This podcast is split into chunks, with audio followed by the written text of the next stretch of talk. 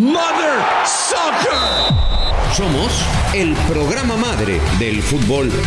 Fútbol, fútbol, fútbol. You mean like football? Del soccer en Estados Unidos.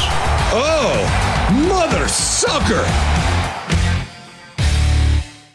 Bueno, después ya de dos días de que se jugó la final de la Liga MX, uno se pone a pensar cuál va a ser el futuro del campeón y del subcampeón, cuál va a ser el futuro del Atlas y cuál va a ser el futuro del León. Aquí me parece que el asunto no es tan complicado, el asunto es muy sencillo. Estos torneos cortos y sobre todo cuando no hay espacio para una pretemporada larga, eh, el futuro te obliga a conservar el mismo equipo. Ya sabemos que históricamente al que sale campeón o al que sale subcampeón le cuesta mucho trabajo el torneo siguiente. El Atlas, el Atlas eh, va a depender mucho de conservar este plantel. Tiene un plantel muy corto. Si el Atlas empieza a vender futbolistas, va a ser muy complicado que pueda volver a repetir o que siquiera puede estar entre los más importantes para el próximo torneo. Por lo pronto se habla mucho de que Angulo ya es jugador del equipo de Tigres y vamos a ver qué es lo que sucede. El Atlas me parece tiene que retener a, la mayoría de sus futbolistas si quiere trascender como un equipo grande, si quiere llegar a ser un equipo grande. La tradición la tiene, pero si se conforma con un título aislado, pues entonces que venda futbolistas. Y por el lado de León es similar, ¿eh? este equipo tiene muy buen plantel, este equipo tiene buenos futbolistas, algunos de ellos quizá ya veteranos, pero les dan todavía para tener otro buen torneo. Es la misma situación, tiene un plantel muy competitivo. Ariel Holland tiene un plantel que ya conoce, Ariel Holland ya sabe jugar liguillas. A lo que tiene que aspirar es a buscar otro campeonato porque eso es lo que le piden en el León, pero ¿cómo puedes aspirar a tener otro campeonato? Conserva tu mismo plantel, uno o dos cambios cuando mucho y así tendrás un futuro, un futuro mejor. Oh, Mother Soccer. Ya llegó por quien lloraban, hijos de su Mother Soccer. Miguel Gurwitz. Pues sí, estoy de acuerdo con Raúl, hijos de su Mother Soccer. Ahora el plan para estos dos, eh, no, más que para el León, porque creo que el León tiene perfectamente definido el, proyecto. La manera de operar del Club León está eh, muy, muy clara. Ahora viene el reto para el equipo de Atlas, que fue campeón sin que nadie lo esperara. O sea, más allá de que tuvo un, eh, un muy buen torneo, em, creo que nadie esperaba absolutamente que este equipo pudiera terminar como, como campeón. Si uno hubiera apostado algunos pesos antes de que iniciara la campaña, eh, creo que de, si hubiéramos tenido 100 pesos, 100 dólares, hubiéramos eh, apostado uno o dos a que el Atlas eh, iba a terminar con el título. Ahora viene el proyecto. Ojo, Grupo Orlegui con Santos ha tenido un proyecto muy exitoso. Inició en una época muy problemática y hoy es uno de los equipos más estables en producción de jugadores, en captación de talento, de futbolistas y de entrenadores. Santos ha traído muy buenos entrenadores al fútbol eh, mexicano. Vamos a ver si esta manera de operar de Grupo Orlegui se puede replicar en Atlas. Al final, eh, Raúl Juanjo, estamos hablando de los dos grupos que mejor han trabajado en los últimos años en el fútbol mexicano. Presente, el embajador de Colmebol en el mundo. Juanjo Buscalia. Yo estoy muy preocupado, seriamente preocupado, al borde de eh, casi que estoy por poner la, mi renuncia a disposición porque estoy totalmente de acuerdo con Miguel, totalmente, y también con Raúl. La primera vez desde que participo de Mother Soccer coincido plenamente con, con, ambos y hablando seriamente, a mí me da la sensación de que el modelo de León es un modelo más sustentable y que se ha venido eh, sosteniendo a lo largo de los años. Hoy circunstancialmente está Holland, me parece un buen entrenador y que seguramente eh, si mantiene el plantel eh, que me parece que estará dentro de las prioridades de, la institución, eh, y si mantiene el presupuesto, podrá volver a ser competitivo el próximo torneo. Ahora, del lado de, Atlas, a mí me da la sensación de que em, la importancia de Coca es suprema. Coincido con Miguel que si cualquiera de nosotros hubiera tenido que elegir uno, dos o tres eh, candidatos en el arranque de la temporada, ninguno o muy difícilmente alguien iba a decir Atlas. Y este equipo de Atlas ha ido creciendo conforme fueron pasando los partidos eh, no brilló en ningún momento de la competencia, pero fue un equipo muy parejo, muy regular y que además, yo me acuerdo que Raúl me preguntaba en la previa de las finales eh, qué esperábamos del de Atlas y, decíamos es un eh, Coca es un, es un entrenador pragmático. Y creo que su pragmatismo lo demostró al 100% porque logró que Atlas fuera otro en las finales porque fue mucho más propositivo que lo que había mostrado hasta aquí en la, en la competencia. Me parece que Atlas depende mucho más de Coca que León de Holland. Oye, eh, Juanjo, eh, estamos todos de acuerdo, pero antes de empezar con un tema que te va a encantar de, lo argentino que es el Atlas, antes de empezar con eso, eh, yo te quisiera preguntar, desde ayer estaba pensando mandarte un mensaje para que me contestaras esto. ¿Qué pasó con Racing después de que Coca lo sacó campeón? no, no, no le fue bien. En el siguiente torneo ya no volvió a ser tan competitivo y terminó saliendo Coca, te diría yo, sin pena ni gloria de Racing. Luego Racing volvió a ser eh, competitivo porque en ese momento estaba como director eh, deportivo Diego Milito, tomó buenas decisiones, el equipo volvió a ser campeón, pero ya sin Coca en el, en el banco de suplentes. No le eh, resultó sencillo a Coca mantener su, su, propuesta o su proyecto al siguiente año. No le fue bien. Y ¿Sabes qué, Raúl? Ahora, me hace recordar qué le ha pasado al Turco Mohamed, que es un gran entrenador. Este, ¿Qué le ha pasado? Con Monterrey. se ven los equipos. Por lo menos en México se le caen los equipos. Ojo, ¿eh? Y, que hizo un milagro con Monterrey. O sea, milagro en función de lo que venía jugando. Porque no, se, no, no, podemos considerar un milagro cuando Monterrey es campeón con ese sí, Claro. Pero lo tomó deprimido, futbolísticamente hablando, lo sacó campeón y luego se le cayó de manera dramática.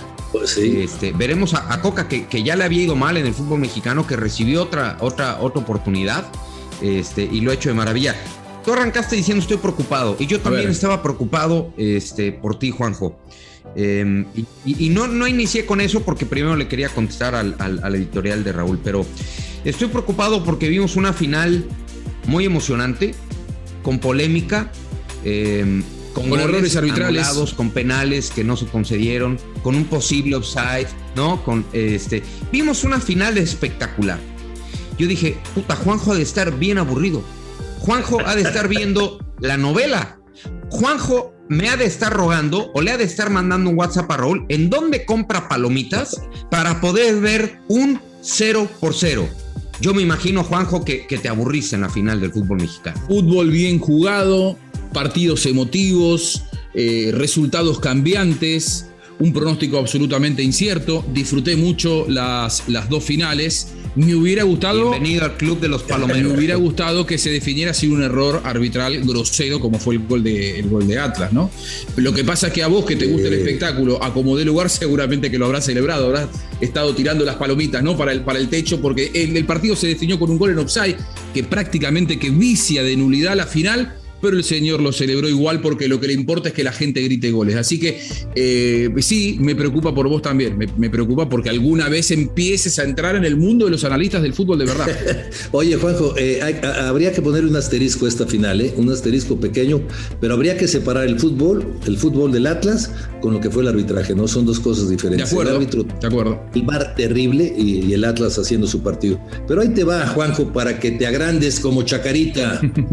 en 1900 1951 el Atlas sale campeón, el director técnico es un señor eh, que en paz descanse, eh, el Che Baldati, Javier Baldati, un hombre que hizo escuela en el Atlas. Este Atlas llegó a llamarse como, como Racing allá en Argentina, el equipo de la academia, por lo bien que... La academia y lo bonito que jugaba el fútbol. Un equipo con muchos argentinos. Y luego pasaron muchos años, pero por ahí llegó. ¿Y quién hizo el gol cuando salió campeón? Eh, Cubero, un futbolista costarricense. En esa época venían muchos ah. futbolistas de Costa Rica a México. Eh, luego pasaron los años y bueno, pues habría que mencionar el Atlas de Ricardo Lavolpe, que llega a la final y la pierde en penales con el equipo de Toluca, pero un equipo que jugaba muy bonito, mucho más bonito que este, mucho más eh, eh, ofensivo que este. Y, luego también nos pasamos a otro técnico argentino, que es el caso de Marcelo Bielsa, que hizo un trabajo espectacular en el Atlas, sacando futbolistas de todos lados. La gente del Atlas te dice que es el mejor técnico que han, que han tenido por todo lo que sacó de futbolistas de fuerzas inferiores. Y ahora cerramos con, Diego Coca. O sea, estamos hablando de cuatro argentinos que han sido fundamentales en, la, en la vida del Atlas. Y a eso súmale que Julito Furch, que no quería venir al Atlas, es el que hace el penal, o sea, todo lo que relaciona a, la Argentina con el Atlas, Juanjo. Mira vos, bueno, primero te digo, me alegro que ahora sí Julio Furch haga goles, porque cuando pasó por mi querido San Lorenzo no tuvo su mejor, su mejor desempeño, pero bueno, en realidad era más problema de San Lorenzo que de Julio Furch porque no teníamos buen equipo. Ahora, em, evidentemente los cuatro entrenadores más importantes en la historia de Atlas son son argentinos. ¿Me equivoco si digo eso? Sí, sí, sí. Sí, sí, sí, son muy importantes en el desarrollo del Atlas. Son gente que dejaron huella a los cuatro. ¿eh? Qué bárbaro. Yo, yo, yo te iba a decir, mira, eh, señor Miguel. Y por supuesto que, hay mucho mérito en ello, ¿no? Porque digo, sacar campeón al Atlas es, considerado este, prácticamente un, milagro, ¿no? Este, inesperado, además. Em, cuando uno saca las cuentas, y no las tengo claras, sí tengo los últimos quizá 25 más o menos entrenadores del Atlas pero el índice de probabilidades pues, está muy compartido este, y no le quito ninguna clase de mérito, estaría yo loco, ¿no? A lo que ha hecho Diego Coca, Ricardo Lavolpe, Julio Furch en el fútbol mexicano en términos generales, pero em, de los últimos 25 entrenadores, 12 han sido argentinos de Atlas, 13 mexicanos. Y yo te diría, sin tener el dato, ¿eh? pero no de estar muy lejano, si nosotros sacamos cuentas en los últimos 10 años, yo creo que han habido más técnicos argentinos que mexicanos en, nuestra liga. Por algo será, ¿eh? No estoy diciendo que sea malo, por algo será. Tiene una parte de malinchismo, indiscutiblemente. Creo que también los técnicos mexicanos, teníamos a Miguel Herrera esta semana aquí en, Telemundo y nos decía, el técnico mexicano, no en general, pero a muchos se les ha dejado de, les ha dejado de interesar el tema de, de la preparación, pero no podemos negar que en el círculo de directivos del fútbol mexicano en términos generales, en términos generales por negocio, por convicción, por lo que sea, hay una inclinación clarísima en buscar como prioridad fuera, ¿no? Que, que dentro. Y en esto este, entran los, los técnicos argentinos, que han habido muchos y muy exitosos en nuestro fútbol. Estoy de acuerdo, Miguel. Ahora, em, el otro día lo, compartíamos los tres en un Mother Soccer de hace un mes aproximadamente, cuando eh, analizábamos eh, la gran cantidad de entrenadores argentinos que hay actualmente en la Liga eh, Mexicana, muchos más argentinos que mexicanos, muchos uruguayos un español, un peruano con, con Reynoso, pero digo, me parece que también hay mucho dueño de club que eh, o no le cree al entrenador mexicano o por ahí es un escudo más eficiente traer un entrenador de afuera. ¿Por qué? Porque si después me va mal, ah, bueno, pues yo te fui a buscar un técnico argentina. Y entonces después termina siendo una excusa mucho más válida que si te va mal con un mexicano. Eso termina siendo, para mi gusto, ¿eh? una trampa para los entrenadores mexicanos que no pueden dirigir ni en su liga. No creo que sea porque los entrenadores mexicanos sean malos, sino porque creo que muchas veces los entrenadores argentinos se han ganado cierta fama y no solamente pasa en México, si vos revisás las eliminatorias sudamericanas, por ejemplo, la mitad de los entrenadores son argentinos, porque también varios dirigentes encuentran en eso una manera eficiente de demostrar cierta gestión al ir a buscar un entrenador internacional. Me parece que pasa muchas veces por ese lado. Pero también, también hay que reconocer que el técnico argentino. Sí, es bueno, es bueno, hay capacidad. Se prepara más que el técnico mexicano. ¿eh? Hay en general se prepara más que el técnico mexicano. Pero hay, mira, voy, a decir, ¿eh? voy a decir una cosa que le va a molestar a algunos amigos y a algunos colegas pero los que pudieran ser técnicos en México, que tienen presencia, que tienen personalidad y que podrían prepararse, prefieren ser comentaristas de televisión. ¿eh? Prefieren ser comentaristas de televisión. Y bueno, eso también da como resultado que muchos de los técnicos, lo digo con todo respeto, pero es realidad, muchos de nuestros técnicos que tenemos, pues son técnicos que no se han preparado correctamente y esto pues nos lleva a encontrar que tenemos pocos técnicos como el caso de Miguel Herrera, que es un técnico siempre actualizado y un técnico que sus equipos acaban jugando bien. Y me da gusto porque finalmente, Juanjo, estuvimos de acuerdo en algo en algo muy trascendental. Yo también le. ¿Te da gusto o te preocupa, Raúl? No, no, porque yo también le voy a San Lorenzo, en Argentina. Estuvimos de acuerdo en algo. Ah, caray. Porque haciendo. Claro, hice investigaciones y le copiaron la playera al Atlante, fíjate, Miguel. ah, por, Atlante, claro. al revés, al revés. Ahora, yo, yo lo, que, lo que digo también, y no sé si tenemos tiempo para hoy, pero será materia para conversarlo otra vez, la cantidad de entrenadores argentinos que les va bien en México y que en Argentina no pueden dirigir, porque Coca se fue totalmente desacreditado del fútbol argentino. El turco Mohamed no le fue bien en el fútbol argentino. Y van a México y les va muy bien. ¿Eso qué marca? Que es mucho mejor la liga argentina y que el México no puede, eh, y, lo que no pueden hacer en Argentina lo hacen en México. No, pero hay o es que México les está dando una plataforma como para poder desempeñarse y mostrar sus virtudes que la Argentina no les da. Porque también hay casos de, jugadores que no pueden jugar en México y vienen a Argentina y les va bien igual. O sea, me parece que hay allí un, ida y vuelta, un tráfico de nombres que muchas veces hace que eh, son pocos los casos de entrenadores o jugadores que le fue bien en los dos mercados. Pero, pero hay de todo como en botica. Por ejemplo, lo del Chacho Coudet en Tijuana fue terrible y ahora está dirigiendo en España, ¿no? O sea, e, el técnico es un, es un, es un hombre muy especial, Juanjo Miguel. El técnico es un hombre diferente. Primero es, es, e, es, eh, suele ser una persona que siempre cree que tiene la razón, el técnico. Y bueno, cuando vienen situaciones diferentes se encierran y son muy distintos, pero dependen mucho también de la materia prima. Esto es fundamental, o sea, hay técnicos a los que sí, con ellos se tienes que quitar el sombrero, ¿no? El caso de Marcelo Gallardo en, River, no, bueno, este hombre, el trabajo que ha hecho es espectacular. Aquí hemos tenido técnicos hace años como Raúl Cárdenas que ganaba y ganaba y ganaba, pero son, son, son casos aislados, ¿no? De estos grandes triunfadores de tantos años. Oye, y, no tiene que ver, y ya para eso este, podemos eh, que nos eche la mano este, Nacho Suárez. Uh, no. Em, no, no. No podemos. No, no, este, no encontramos otro. Es que el mercado está ralito, Raúl. El mercado está ralito. Este, bueno, y no tendrá que ver con que el mercado de promotores, de agentes en el fútbol mexicano está dominado por eh, precisamente agentes argentinos. No, no tiene algo, no tiene algo que ver. Yo me imagino que sí. Y ojo, eh, insisto, hay técnicos, es más, yo me atrevería a decir que la mayoría de los técnicos que han llegado al fútbol mexicano de Argentina, la mayoría, ¿no? Han hecho muy buen trabajo porque hay una tremenda escuela de dirección técnica en, en Argentina. Este, pero no tendrá este, que, ver esto y recibimos a la fantasmagórica aquí en Mother Soccer. La fantasmagórica. Nacho Suárez. ¿Qué onda? Qué gusto saludarlos. Y antes de, antes de entrar en tema, escuchaba a Raúl en la editorial de si van a conservar jugadores, pues parece que en Toluca van a sacar la cartera. Como ya no tienen que pagar el sueldo a Gigliotti, que, que estaba becado ahí en León, pues Nacho Ambriz ha pedido a Jan Meneses y a Navarro. De ahí a que se los vendan, pues es otra cosa, pero, pero pues, hablaban de los que se van a conservar jugadores o no. Y en esto de los técnicos, en esto de los técnicos y los promotores. perdón, Nacho, Perdón, Nacho, apunta a Navarro como seguro para Toluca. ¿eh?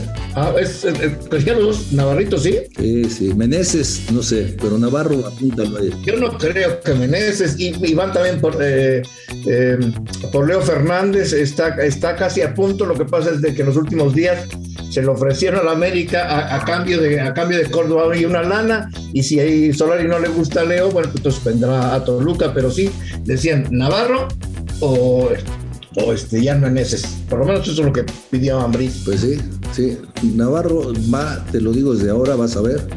Y Meneses, si gastan 6 kilos, puede ir. Wow. ¿6 kilitos? no, pues es. Bueno, y hay que ver este, qué, qué, va a pedir América, ¿no? Entonces, para seguir siendo el campeón de la fase regular. sí, y también, Nacho, te pido por favor que con Solari no te metas porque está Juanjo aquí. ¿eh? Ah, sí, cuidado. Por favor. Cuidado. Por favor. Dele tiempo, dele tiempo, dele tiempo. Anjo, corres más riesgo tú metiéndote con Nacho, güey. y el tema de los promotores va a estar, eh, está muy álgido. Acabo, me acaba de llegar otro paquete de la investigación que está haciendo Sandra eh, Arroyo, la jueza allá en, en Argentina y, lo, que encontraron en River, lo que encontraron en, en Racing, ay, hijo, los contubernios que hay en llevarse a los jugadores, las comisiones que se pagan a los, a los propios directivos, cómo trafican con las cartas, está, va, a estar calientito ese tema. Pero les vine a hablar de la fantasmagórica y esta semana voy a sacar un, un serial de un tema que siempre se oculta y que siempre se pone abajo de la alfombra, el tema de acoso y abuso sexual en en las fuerzas básicas. Este, la semana pasada una, una revista digital eh, en, Barcelona, documentó testimonios de 70 chicos, de 70 chicos que fueron abusados eh, eh, sexualmente y acosados sexualmente por Albert Benaigues, este hombre que dirigió mucho tiempo en la Masia en Barcelona, que vino al fútbol mexicano, que es mexicano porque sus padres fueron inmigrantes de la guerra civil este, española, que vino, vino, se radicó aquí, nació en el DF, vivió sus primeros 15 años y después se fue, eh, sus padres regresaron a España y después hizo su carrera. Estos, eh, eh, estos casos documentados de 70 chicos, de 70 testimonios que ya este, que incluso ya presentaron las imputaciones y por eso Albert Benaigues sale de, sale de Barcelona el 3 de diciembre, pues van a ser un, escándalo. Y, y, son cosas que, que, suceden lamentablemente, pero que muchas veces se ocultan. Este Albert Benaigues, eh, también ya hay dos testimonios, por ejemplo, en, Guadalajara, de su tiempo. En el 2014 estuvo dos meses y medio aquí. ¿Por qué sale de Guadalajara después de que lo presentan con muchos? Bueno, pues ahora hay dos testimonios de, de dos padres que se quejaron directamente con Angélica Fuentes. ¿Por qué? Por las, eh, por las solicitudes de Albert Benaigues con, estos jovencitos que en aquel momento tenían 17 años. Les pidió, les pidió que a todos se tenían que, que, que el vello público, que se tenían que someter a una inspección de de edad y para eso tendría que haber tratamientos testiculares. Cuando pasó esto, pues eh, reclamaron los padres directamente a Angélica Fuentes y fue, lo echaron, pero lo echaron por la puerta de atrás para no contaminar el daño del club dijeron, se decidió irse. Y estos temas que muchas veces se ocultan por no dañar al club, pues hacen tierra fértil para que siga sucediendo. Eh, en las eh, pasadas horas, este, pues esta bestia de, de que era eh, entrenador Larry, Larry Nassar de, en Estados Unidos que abusó de 368 niñas gimnastas, ha sido condenado a cadena perpetua. si, si, no han visto, les recomiendo ver eh, Atleta A, que está en una serie de Netflix que, que documenta este caso y que los testimonios son desgarradores. E, el, el, poner sobre la mesa este tema que muchas veces es tabú es para abrir los ojos, para que los padres de familia, los tíos, los abuelos que, tener, que tienen hijos involucrados en el deporte vean y, y pongan atención en, los, las señales, los chicos a esa edad con, los sueños que tienen de ser profesionales o futbolistas eh, profesionales, a veces encuentran gente sin escrúpulos y de eso trataré, trataré en las próximas fantasmagóricas. ¿Qué tema ese? ¿eh? en, la Argentina pasa mucho también. Eh, eh, hay, de hecho, estoy leyendo un libro que se llama Infierno Rojo, que lo, escribió un, escritor muy joven en la Argentina, Francisco Molina, Panqui Molina, que compartió, de hecho, varios, varios años de redacción conmigo en, en Fox Sports, hablando sobre los casos de abuso denunciados y en muchos casos escondidos en las inferiores de Independiente. Y muchos de los jugadores que hoy son profesionales han sido aquellos jugadores que en sus épocas de amateurs denunciaban y las propias autoridades no, las, no los escuchaban. Realmente es un, es un drama que viven los chicos que, como bien decía eh, eh, el fantasma, eh, los chicos con tal de lograr su objetivo de ser en muchos casos profesionales terminan siendo sometidos y soportando castigos que no deberían soportar. Yo te digo una cosa, es, es, una tragedia, es parte de un sistema muy sucio en donde los padres em, necesitan estar más atentos, pasa en todas partes del mundo, en todo este proceso al profesionalismo hay muchas etapas oscuras, sucias, en donde los padres eh, tienen que estar muy, pero muy eh, presentes.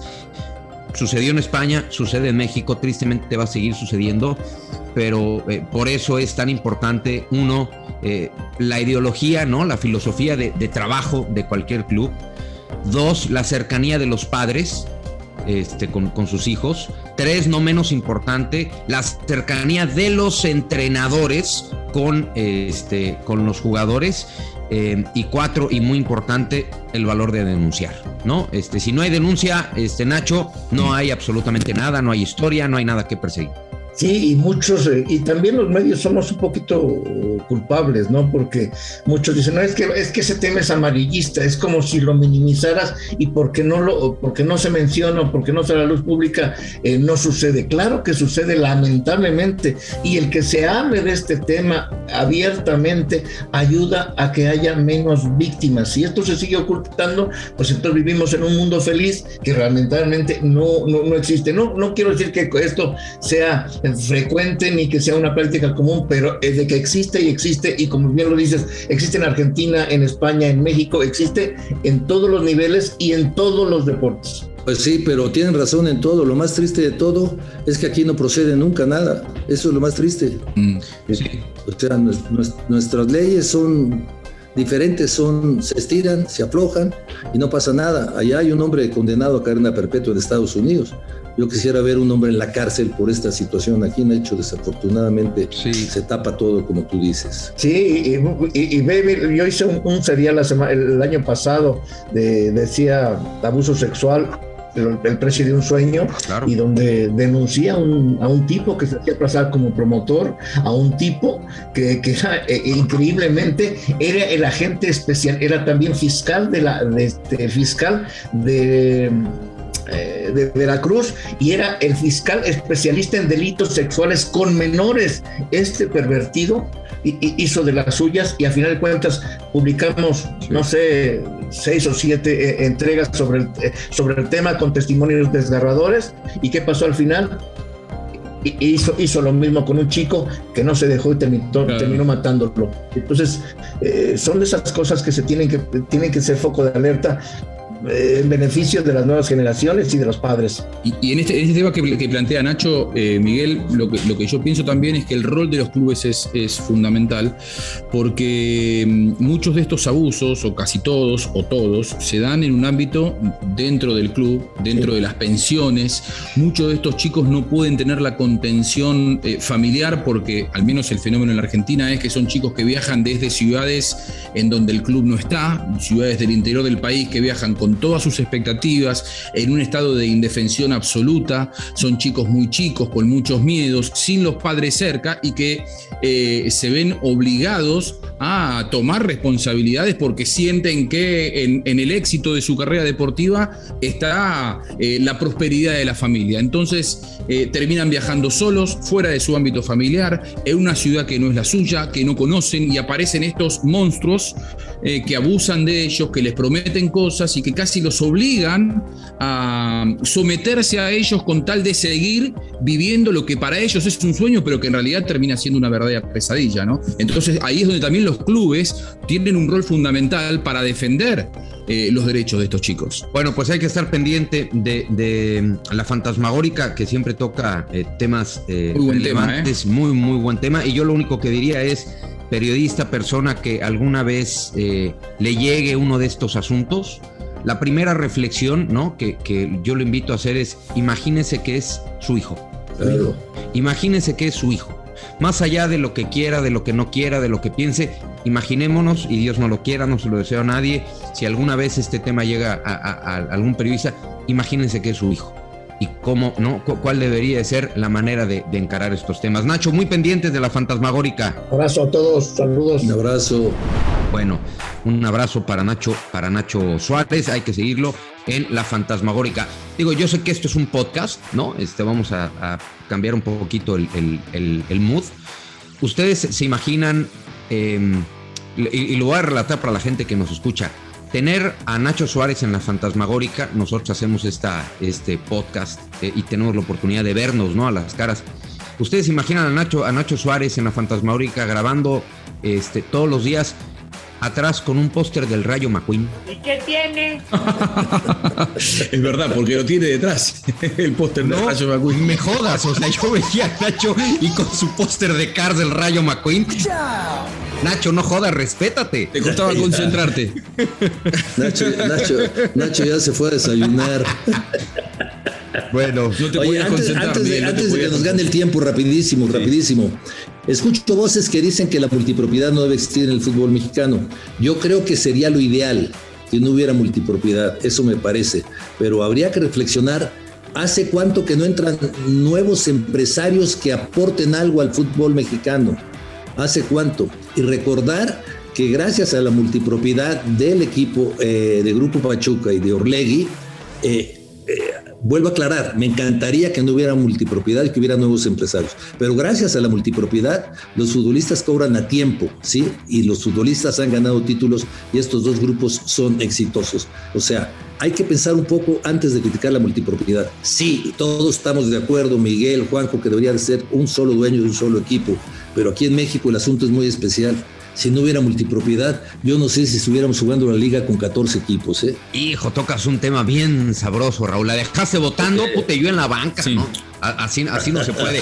Vamos, vamos a abordar ese tema. En la próxima este, edición, en donde estemos Mother Soccer los tres, vamos a tocar ese tema. ¿Les parece bien? Perfecto. Oigan, me parece muy bien.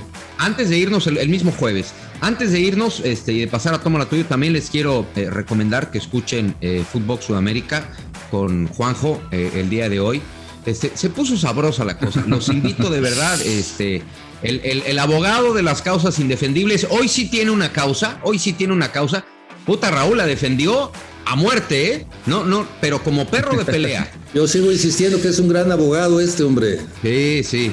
Bueno, vengo de familia de abogados, vengo, no soy, no tengo el título, pero vengo de familia de, abogados. Una buena charla con mi amigo Fernando Solabarrieta sobre fútbol sudamericano, fútbol europeo, el papelón del sorteo y un devenir de conversaciones que terminaron casi con una polémica. Oye, Juanjo, ¿y cuando te escuchan así defender estas causas, no, no, no, no se ponen tristes tus familiares? No, no, para nada, absolutamente. No, no, no, al contrario. Además que eh, la causa que me van a escuchar. ¿Qué te dicen? Qué, qué bueno que fuiste comentarista. La causa que me van a escuchar defendiendo hoy es la causa mejor defendida porque es lo que tiene al fútbol sudamericano entre los mejores del mundo con la gestión que hay en la, en la Conmebol. A mí me encantaría invitarlos a ustedes a que conozcan lo que es la nueva gestión de Conmebol. Ustedes se quedaron con la imagen del 2010, del, hasta el 2014, 2015, previo al FIFA No, no, yo Hoy la Conmebol está administrada a un nivel eh, mano a mano con la UEFA. Por algo la UEFA elige asociarse con la Conmebol e inauguran ahora una oficina nueva en, Londres, ¿no? De manera conjunta. No, a mí, a mí me queda muy claro lo que ha evolucionado Conmebol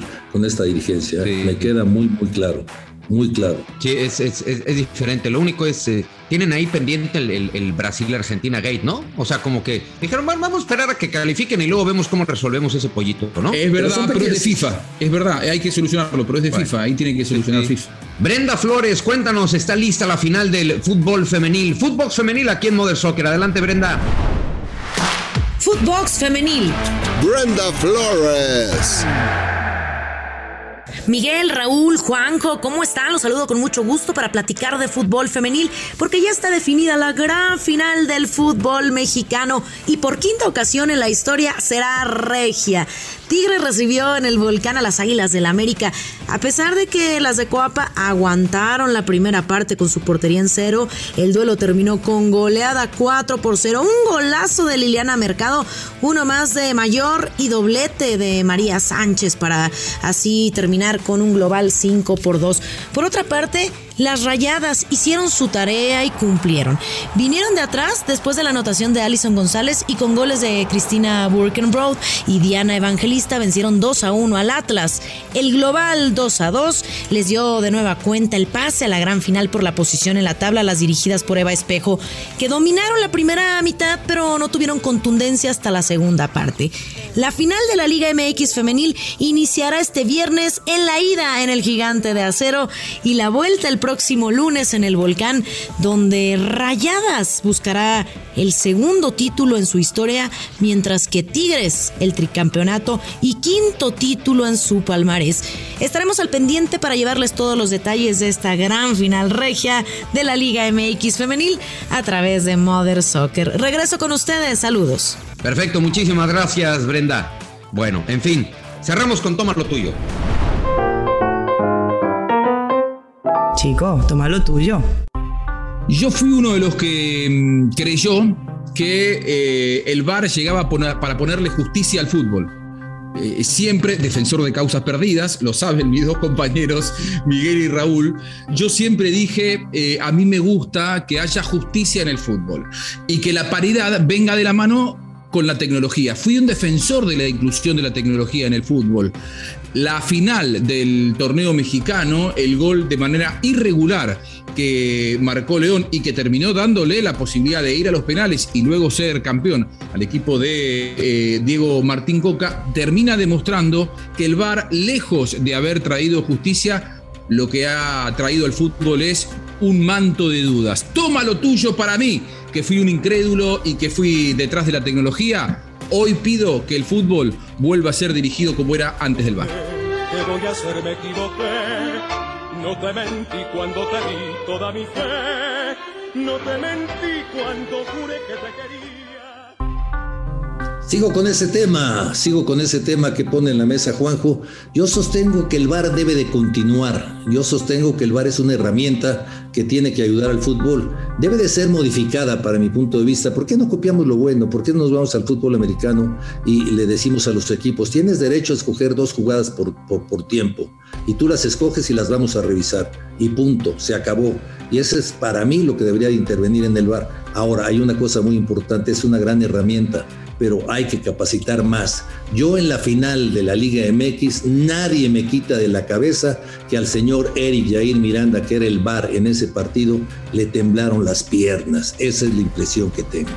Toma lo tuyo, bar. Siempre creí en ti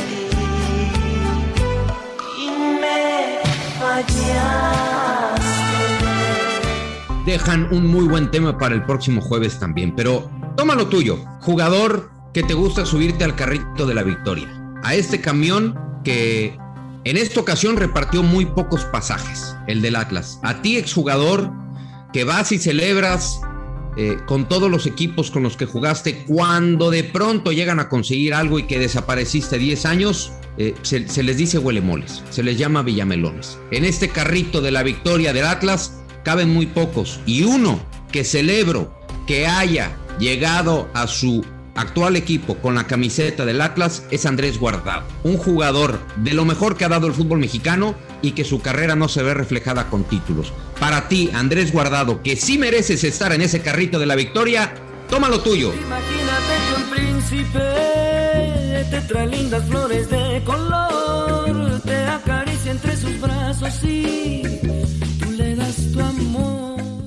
Bueno, señores, listos, hasta aquí llegamos. El jueves se va a poner sabrosa la cosa aquí en eh, Mother Soccer. Vamos a hablar de la multipropiedad y del bar. Vámonos. Que continúe o no continúe. Bar con B chico o B grande. Lo, de las dos, vamos a hablar del bar y si lo podemos hacer en el bar. A mí me gusta más el de la B grande. Siempre te ha gustado. el, de, la, el, de, la, B grande. Yo, yo estoy perfeccionando mi técnica para las palomitas, porque para el próximo torneo no quiero que me encuentre con, los, con las manos vacías. Tengo una muy buena técnica para hacerte palomitas para que mire los partidos. ¿eh? Desde Buenos Aires al DF o a donde estés, en Miami, a donde vos quieras estar, Miguel, yo te voy a mandar las palomitas para que puedas ver los partidos como a vos te gusta. Bienvenido al circo, abogado de las causas Valde Gigante. Bienvenido al circo. Valde Gigante. Juanjo Buscalia. Adiós, hijos de su modo Esto fue Mother Soccer, el podcast madre del fútbol en los Estados Unidos y Latinoamérica, exclusivo de Footbox.